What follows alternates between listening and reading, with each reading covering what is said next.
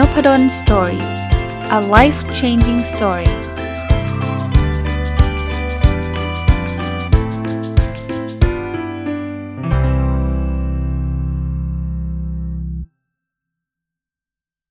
วัสดีครับ ยินดีต้อนรับเข้าสู่นพดล Story Podcast นะครับ วันนี้มาต่อจากเมื่อวานนะ เมื่อวานผมรีวิวหนังสือเล่มนี้ค้างไว้นะครับ ครึ่งเล่มหนักไหมสิ่งที่เธอทำอยู่ของคุณโอมศิริวีระกุลนะครับอะเพื่อไม่เป็นการเสียเวลาเรามาเริ่มกันเลยนะ ประโยคนี้คุณโอมสิริเขียนไว้บอกว่าก่อนที่จะทำได้ทำงานในฝัน เราอาจจะต้องยอมรับการทำงานในโลกแห่งความเป็นจริงก่อน จริงๆ ทุกคนหรือว่าส่วนใหญ่ก็อาจจะมีงานที่ตัวเองชอบ งานในฝัน อยากทำนู่นทำนี่ มีไฟมีนู่นมีนี่ แต่ในชีวิตจริงเนี่ยต้องยอมรับนะครับว่าบางครั้งเนี่ยมันไม่ได้เป็นไปตามฝันเราหรอกเช่น บางทีมันก็เกิดวิกฤตเกิดขึ้น บางทีมันก็เกิดโควิด เกิดอะไรเงี้ยเราอาจจะไม่ได้มีทางเลือกมากนัก เพราะฉะนั้นเนี่ยแทนที่เราจะแบบทุกเลย ฉันไม่ได้ทำงานในฝันฉันต้องทุกเนี่ยส่วนตัวผมผมแชร์เพิ่มเติมนะว่า เราลองดูงานปัจจุบันเรา ผมเชื่อว่ามันต้องมีมิติอะไรบ้างอะที่เราชอบเรารัก ส่วนตัวผมเนี่ยผมโชคดีนะครับที่ผมได้มาเป็นอาจารย์มหาวิทยาลัย แล้วก็ได้ทำงานใกล้เคียงกับคาว่างานในฝัน ถามว่ามันเป๊ะเลยไหมคือทุกอย่างที่ผมทำเนี่ยมีความสุขร้อยเปอร์เซ็นต์หรือเปล่าไม่หรอก งานบางอย่างมีบางมิติที่ผมก็ไม่ชอบ ผมก็เบื่อ แต่ ส่วนน้อย ส่วนใหญ่ผมชอบ ผมก็โชคดี แต่ว่าบางคนบอกโอ้อาจารย์อาจารย์ชอบดิผมไม่ชอบนี่ใช่ แต่มันก็ไม่มีอะไรหรอกครับที่เราเกลียดร้อยเปอร์เซ็นต์เชื่อผมดิมันจะต้องมีอะไรที่มันมีมิติที่เราชอบ ถ้าเกลียดเยอะๆเข้าเราก็ต้องหางานใหม่ ไม่ได้แปลว่าพรุ่งนี้ต้องไปลาออกนะครับ แต่ว่าอยู่กับงานตรงนั้นเราเราเราจะอยู่ไปทำไมอะ่ะ ถ้าเรามีโอกาสเรามีทางเลือกก็ลองไปเลือกสิ่งที่เราชอบมากกว่า แล้วไม่ได้แปลว่าเงินมันจะหายไปด้วยซ้ำนะ คือทุกอย่างเนี่ยมันไม่ได้เป็นไปอย่างที่เราคิดไง บางอย่างมันอาจจะต้องเทรดออฟ ที่พูดแบบนี้ไม่ได้แปลว่าทุกคนต้องมาเป็นอาจารย์มหาวิทยาลัยนะครับผมเชื่อว่าอาจารย์หลายท่านอาจจะฟังผมอยู่แล้วบอกไม่เห็นจริงเลย เป็นอาจารย์มหาวิทยาลัยเหนื่อยจะตายไปไม่คุ้มค่านู่นนี่นั่น เพราะความชอบเราไม่เหมือนกันไงครับ อะ มาดูต่อนะฮะ คุณโอมสิริเขียนบอกว่าถ้าไม่กล้าที่จะเปลี่ยนตัวเองในตอนนี้อนาคตจะทำให้คุณเหนื่อยต่อการเปลี่ยนแปลง ผมเห็นด้วยกับคำนี้ร้อยเปอร์เซ็นต์เลยนะครับ เพราะว่า ผมเชื่อว่าการเปลี่ยนแปลงเกิดแน่นอน คุณจะเปลี่ยนเองหรือคุณจะถูกเปลี่ยนนะ่ะถ้าถ้าเราไม่กล้าที่จะเปลี่ยนตอนนี้เนาะคุณไม่เอาหรอกไม่เอาไม่กล้าไม่กล้า อนาคตคุณจะเหนื่อยเหนื่อยทำไม เพราะว่าคุณต้องโดนบังคับให้เปลี่ยนไงถ้าคุณไม่เพิ่มทักษะตอนนี้นะ วันหนึ่งเนี่ยทักษะที่คุณมีก็ล้าสมัยล้าสมัยเขาก็เลยออฟคุณเขาก็ไล่คุณออกจากงาน ตอนนั้นต้องเปลี่ยนไหมต้องเปลี่ยน เพราะทำเพราะอะไรรู้ปะเพราะถ้าเกิดคุณไม่เปลี่ยนคุณก็ไม่มีใครจ้างงานคุณอีกไงแต่ว่า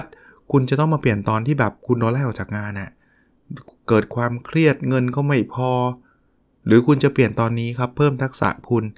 ฝึกฝนตัวเองตอนที่คุณยังยังมีงานทำคุณก็ยังมีเงินอยู่ แล้วเผลอๆนะพอคุณยอมที่จะเปลี่ยนนะ เจ้านายเขารู้ว่าคุณเก่งเนี่ยเขาก็ไม่เลิกออฟคุณเขาก็ไม่ไล่คุณออก ทุกๆเรื่องนะคือคือมันไม่ใช่คำถามว่าเราจะเปลี่ยนดีหรือไม่เปลี่ยนดี คือคุณโดนเปลี่ยนแน่นอน คุณจะเปลี่ยนเอง หรือคุณจะถูกบังคับให้เปลี่ยนเท่านั้นเองนะ มาดูอันถัดไปนะครับคำตอบจากประสบการณ์ของคนอายุมากกว่า ไม่ได้ถูกเสมอไปกับคนทำงานยุคใหม่ในทุกเรื่องอีกต่อไปแล้วโอ้นี้เราพูดถึง generation gap กันเนาะแต่ก่อนสมัยรุ่นผมเนี่ยก็บอกว่า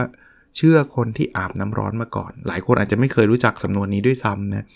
คือแปลว่าคนแก่เนี่ยจะมีประสบการณ์เยอะกว่า เพราะฉะนั้นเนี่ยเขาให้คำแนะนำอะไรกับเราเราต้องเชื่อเขา เพราะเขามีประสบการณ์เยอะกว่าเรา อันนี้คนรุ่นผม ซึ่ง Gen X นะต้องบอกว่า Gen X นะครับแต่ยุคนี้เขาบอกว่ามันไม่ใช่เสมอไปแล้วทำไมถึงไม่ใช่รู้ปะผมผมเสริมให้ เพราะว่าประสบการณ์ของคนอายุกว่าเนี่ยมันผ่านโลกที่ต่างจากโลกปัจจุบัน อย่างประสบการณ์ของผมนะหลาย ๆ เรื่องเนี่ย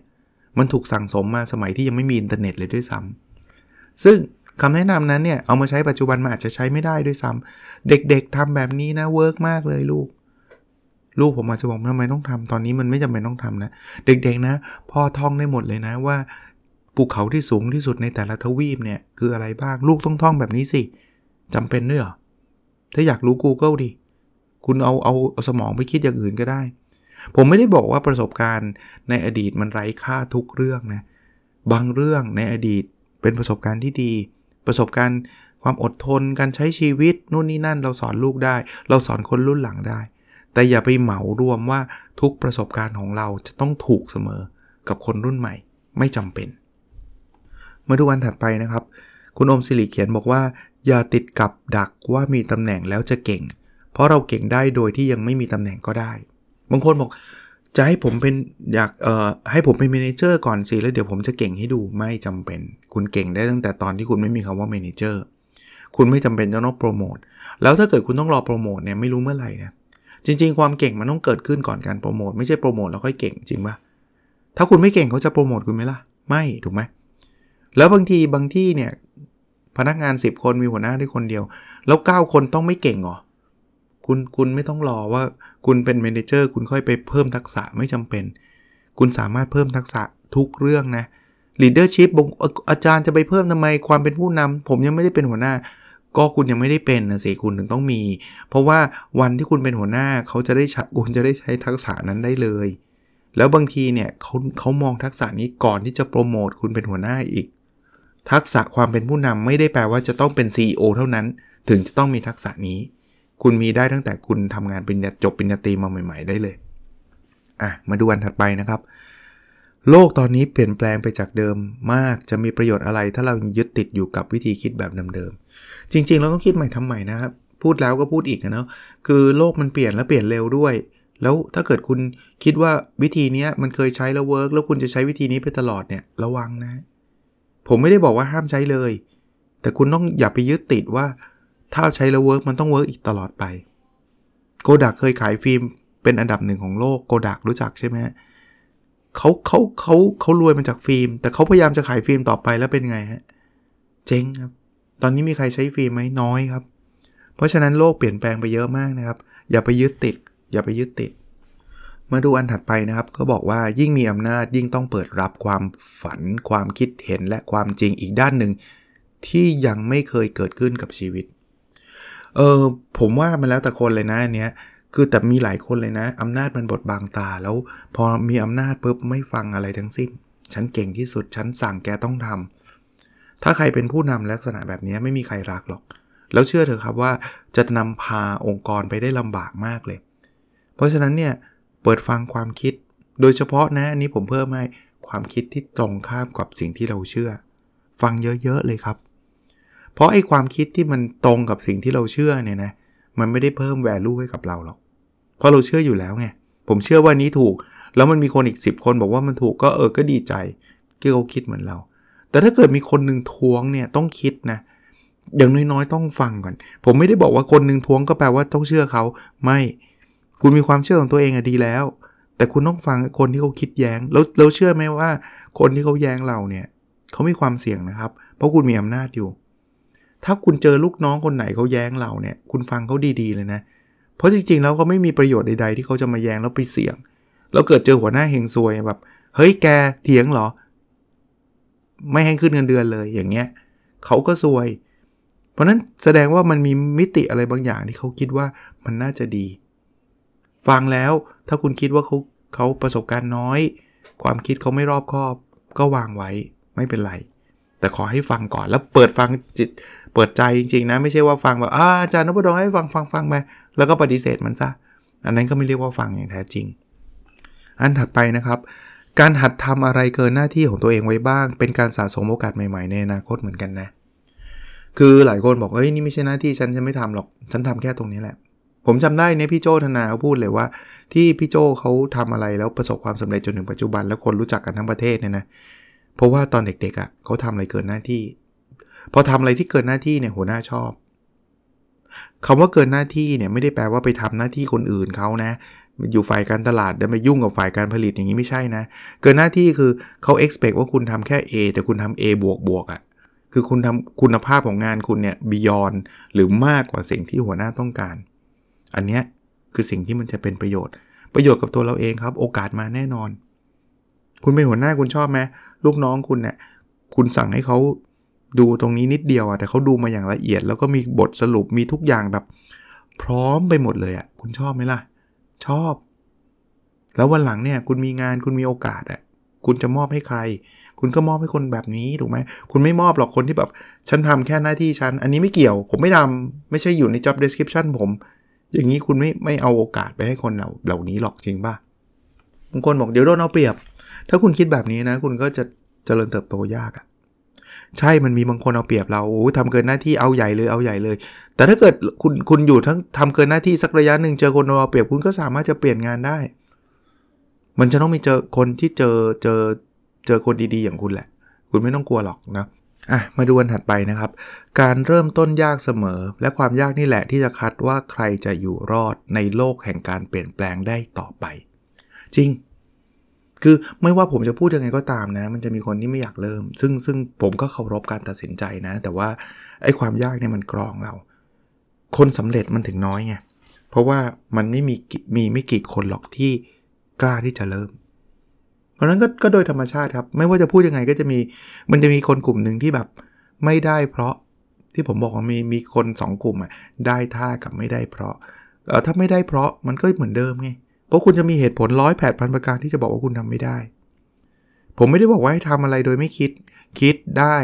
แล้วบางอย่างไม่ควรทำก็ไม่ต้องทำแต่ถ้าเกิดเราติดกับคาว่าไม่ได้เพราะในทุกสถานการณ์ คุณจะไม่มีทางเปลี่ยนแปลงได้เลยนะครับ อะ ถัดไปนะครับ คุณอมสิริเขียนบอกว่าการปฏิเสธคือส่วนหนึ่งของจังหวะต่อการบริหารงานที่ดี แปลอีกทีหนึ่งคือผู้บริหารที่เก่งต้องรู้จักการปฏิเสธ ให้คิดว่ามันคือหนึ่งใน job description ถ้าเราไม่ปฏิเสธนะ เราจะเละเทะไปหมดเลย เราจะเบิร์นเอา เราจะทำทุกเรื่องที่บางทีมันไม่ได้เกี่ยวข้องกับงานเรา หรือว่ามันอาจจะเกี่ยวแต่ว่ามันไม่มี Impact สูงมากกับงานเรา เพราะว่าเรา say yes หมดทุกเรื่อง เพราะนั้นฝึกเป็นอีกหนึ่งทักษะที่ผมได้เรียนรู้ด้วยนะ แต่ก่อนผมก็เคยเล่านะว่า ผมก็เป็นคนที่เป็นมิสเตอร์เยส yes มันทุกเรื่อง yes มันทุกอย่าง ซึ่งทำได้ไหมทำได้แต่ทำได้ถึงจุดหนึ่งนะ หนึ่งสุขภาพแย่ ผมเคยสุขภาพแย่นะ น้ำหนักขึ้นทุกอย่างเละเทะไปหมดเลย แล้วไม่ใช่สุขภาพกายอย่างเดียวสุขภาพจิตด้วย เป็นพาหนงแพนิกไปนู่นเลยนะ เครียดไง มันเยอะเกิน ปฏิเสธให้เป็น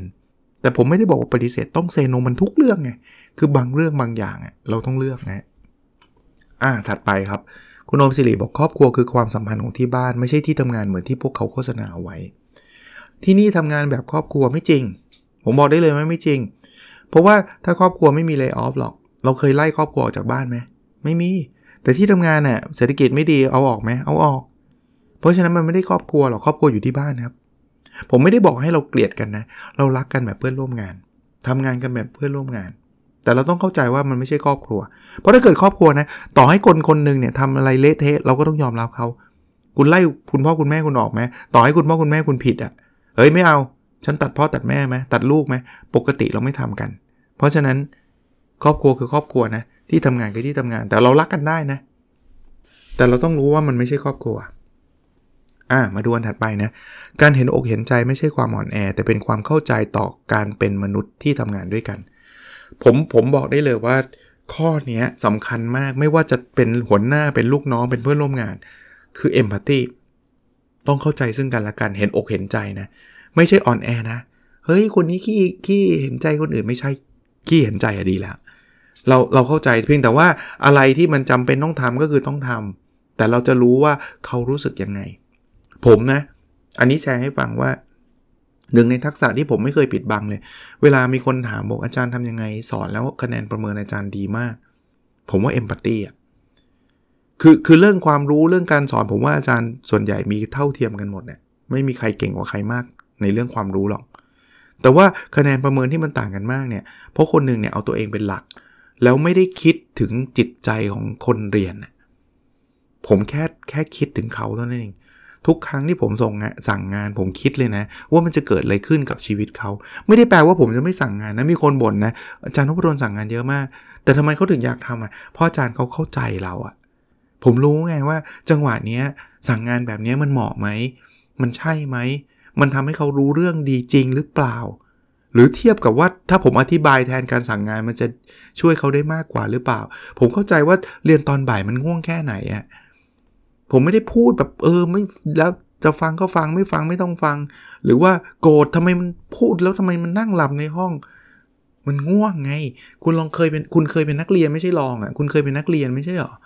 ทำยังไงอะ่ะทำให้เขาไม่ง่วงอะ่ะเราลองคิดดิว่าถ้าเกิดเราเป็นนักเรียนแล้วเราง่วงอะ่ะเราต้องการอาจารย์แบบไหนอะ่ะที่จะทำให้เขาไม่ง่วงลักษณะแบบเนี้ยอันนี้ผมพูดถึงการสอนนะ ที่ทำงานก็เหมือนกันเอมพัตตีเยอะๆครับอาจารย์นพดลใจดี ถ้าถ้านับเอมพัตตีคือการใจดีก็ใช่อะแต่ผมไม่ได้ใจดีแบบว่า คุณไม่ต้องสอบหรอกคุณก็ได้ A ไม่ใช่แบบนั้น ผมพยายามทำทุกวิถีทางโดยโดยโดยใช้ความรู้สึกว่าถ้าเราเป็นเขาเราจะรู้สึกยังไง ลองลองลองทำดูนะครับ ถ้าถ้าใครเป็นผู้สอนนะผมก็ไม่ได้เก่งกาจอะไรที่จะมาสอนคนอื่นหรอกแต่ว่า นั่นนั่นคือหลักการที่ผมผมแชร์ได้นะอะถัดไปนะครับเขาบอกการลาออกไม่ใช่เรื่องแย่ ถ้าเราเรายังรักษาความสัมพันธ์ที่ดี และทิ้งความสามารถเจ๋งๆ ไว้ให้พวกเขาได้จดจำคุณจะลาออกด้วยเหตุผลใดก็ตามนะ แต่อย่างหนึ่งที่คุณไม่ควรทำคือเขาเรียกว่า burn the bridge เผาสะพาน บางคนเกลียดหัวหน้ามากลาออกทิ้งท้ายแม่งเลย ด่าให้เละเลย คุณทำแบบนั้นเนี่ยไม่ได้ดีกับตัวคุณเลยนะครับ ถึงแม้ว่ามันได้สะใจ แต่ว่าวันหนึ่งใครจะไปรู้ครับ ว่าเราจะวนมาเจอกันอีกครั้งหนึ่งคุณอาจจะอยู่ที่ใหม่แล้วคุณไม่ชอบ แล้วคุณก็ไปอีกที่หนึ่งแล้วหัวหน้าคุณก็ย้ายไปเป็นหัวหน้าคุณอีกที่หนึ่งซวยนะฮะแล้วมันไม่ดีเลยฮะลาออกรักษาความสัมพันธ์ไว้ ทุกที่นะผมที่จริง ๆ ผมก็ไม่ผมในชีวิตผมผมลาออก2ครั้งเอง คือตอนแรกทำงานที่ปตทสพแล้วก็ลาออก แล้วก็ตอนหลังก็ทำงานที่ปตทแล้วก็ลาออก แล้วหลังจากนั้นก็มาเป็นอาจารย์ที่ธรรมศาสตร์แล้วไม่เคยลาออกอีกเลย แต่ผมบอกได้เลยนะ ผมสามารถกลับไปคุยกับหัวหน้าเก่าได้ทุกคน ที่เขายังมีชีวิตอยู่นะครับ เพราะว่าหลายคนก็ท่านก็ก็ไม่อยู่แล้วแต่ว่า คนที่อยู่เนี่ยผมไม่มีใครที่แบบเกลียดขี้หน้าแล้วแบบ ฉันจะไม่ไม่มีทางคุยด้วยไม่มีไม่มีสักคน ผมสามารถขับไปคุยได้ทุกคน แล้วผมเชื่อว่าหัวหน้าทุกคนที่เคยทำงานกับผมอะ่ะไม่มีใครรู้สึกเกลียดผม เขาอาจจะไม่ชอบก็ได้นะ ผมไม่รู้แต่ว่าเรามีความสัมพันธ์ที่ดี อาจจะไม่ได้ถึงกับคุยไลน์ทุกวันเลยไม่มีนะ แล้วผมเชื่อว่าเราก็ทิ้งความสามารถเจ๋งๆไว้ให้เขาได้จดจำว่าครั้งหนึ่งนะเราก็เคยทำงานให้เขาแล้วก็เป็นพนักงานที่ดีมากๆคนหนึ่ง อะมาดูอันถัดไปนะครับ ศิลปะการสื่อสารคือทักษะที่เยียวยาได้ทั้งจิตใจและผลงานของคนทำงานได้ดีมากกว่าที่คิด สื่อสารสำคัญมากนะเอาง่ายๆนะคุณทำเขาลูกน้องคุณทำอะไรดี แล้วคุณชมเขาเนี่ยเขายิ้มแล้วเขามีความสุขแล้วลูกน้องทำอะไรไม่ดีแล้วคุณสอนเขานะเขาก็มีความสุขนะเพราะหัวหน้าได้ได้เอาใจใส่เราอะไรเงี้ยแค่นี้เวิร์กมากแล้ว สื่อสารไม่เป็นนะ ชมไม่คนคนเขาทำดีก็ไม่ชม เขาทำไม่ดีด่าเขาสาดเสียเทเสีย ทั้งทั้งนี้จริงคุณคุณคุณเก่งนะ คุณเป็นหัวหน้าที่มีความสามารถนะ แต่คุณสื่อสารห่วยนะ คนเกลียดกันทั้งแผนกเลยฮะ แล้วตัวคุณเองก็จะมานั่งน้อยใจว่าทำไมลูกน้องไม่รัก ก็คุณสื่อสารไม่เป็นนะอะ มาดูต่อนะครับ พยายามรับผิดชอบงานให้เสร็จในเวลา จะได้แบ่งความรับผิดชอบไปในส่วนอื่นของชีวิตด้วยทำงานให้เสร็จครับพูดง่ายๆเลย ซึ่งมันพูดง่ายทำยากนะบางทีงานก็โอเวอร์โหลด แต่ถ้าเกิดคุณทำงานเสร็จในเวลาเนี่ย เวลาเหลือกลับบ้านนะยังไม่ต้องเอางานมาทำนะ ใช้เวลาไปกับส่วนอื่น ความรับผิดชอบชีวิตคุณไม่ใช่เป็นเรื่องงานอย่างเดียว คุณมีหน้าที่ในฐานะที่คุณเป็นลูกของคุณพ่อคุณแม่ คุณมีหน้าที่ในฐานะที่คุณเป็นสามีของภรรยาคุณ หรือภรรยาของสามีคุณ คุณมีหน้าที่ในฐานะที่คุณเป็นคุณพ่อหรือคุณแม่ กับลูกๆ แบ่งความรับผิดชอบไปส่วนนั้นด้วย เพราะนั้นเคลียร์งานเคลียร์งานนะครับอะมาดูอันถัดไปนะ หน้าที่ที่แท้จริงของหัวหน้าคือการสร้างผลลัพธ์ที่ดี ไปพร้อมกับการสนับสนุนให้ลูกน้องทำงานได้ลื่นไหลได้มากที่สุด จริงนะ คือหน้าที่คุณก็คือทำผลลัพธ์ คุณคุณถูกจ้างมา เพราะฉะนั้นคุณต้อง deliver ผลลัพธ์ แต่ผลลัพธ์แบบว่าทำแล้วลูกน้องเกลียด ลูกน้องรู้สึกว่าแบบ abuse เขาอะ abuse เขาคือแบบทุกคนแกฉันจะให้เธอทำถึงตีสามทุกวันไม่งั้นเนี่ย ฉันจะไล่แกออกอย่างนี้ไม่ work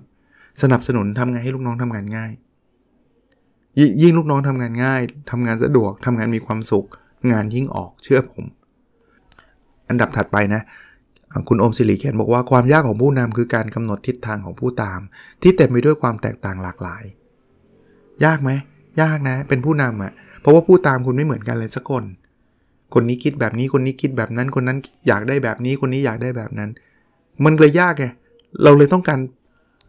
เพิ่มทักษะไงเราต้องลองต้องเพิ่มทักษะของความเป็นผู้นำนะ เอมพัตตีเมื่อกี้ที่ผมพูดนะ ต้องเข้าอกเข้าใจเขาก่อน ว่าแต่ละคนไม่เหมือนกันนะ แล้วจะทำยังไงให้มันประคับประคองให้มันทีมมันไปข้างหน้าได้ มีหนังสือเยอะมากที่พูดถึงทักษะการเป็นผู้นำเหล่านี้ แต่ว่าคุณอมศิริก็พูดไว้ถูกต้องนะว่า มันไม่ใช่เรื่องง่าย ก็จบนะ โดยสรุปชื่อหนังสือนะหนักไหมสิ่งที่เธอทำอยู่ของคุณโอมศิริวีรกุลเป็นหนังสือที่แนะนำสำหรับคนทำงานโดยเฉพาะคนทำงานในออฟฟิศนะนะผมว่าได้ข้อคิดดีๆ เยอะ ผมผมอาจจะผ่านงานในออฟฟิศมาทั้งรูปแบบที่ออฟฟิศแบบทำงานแบบออฟฟิศเลยอะปตทปตทสผแต่นานนานมาแล้วนะแล้วก็มารูปแบบของการทำงานเป็นอาจารย์ ซึ่งมันอาจจะไม่เหมือนออฟฟิศทั่ว ๆ ไปสักเท่าไหร่ในบางเรื่อง แต่ว่า get เลยครับอ่านแล้วแบบ เอ้ยเจ๋งนะครับ ก็ถือโอกาสมาแชร์ในรูปแบบของพอดแคสต์แล้วกันเอ่อโควิดหายแล้วนะครับ สอนหนังสือแล้วเรียบร้อย แต่ว่าจะมีจังหวะเมื่อกี้ถ้าใครสังเกตจะมีจังหวะเสียงมันจะไออะ นะครับเนี่ยกำลังจะเป็นอยู่เหมือนกันเนี่ยก็มีคนบอกว่าไอต้องต้องอาจารย์ต้องใช้ระยะเวลานิดนึง มันไม่ได้ไอบ่อยนะแต่ว่ามันมันจะมีแบบจังหวะพูดเยอะแล้วไออะนะครับ ก็เดี๋ยวคงดีขึ้นเรื่อยๆนะฮะโอเคครับ แล้วเราพบกันในส่วนถัดไปนะครับ สวัสดีครับ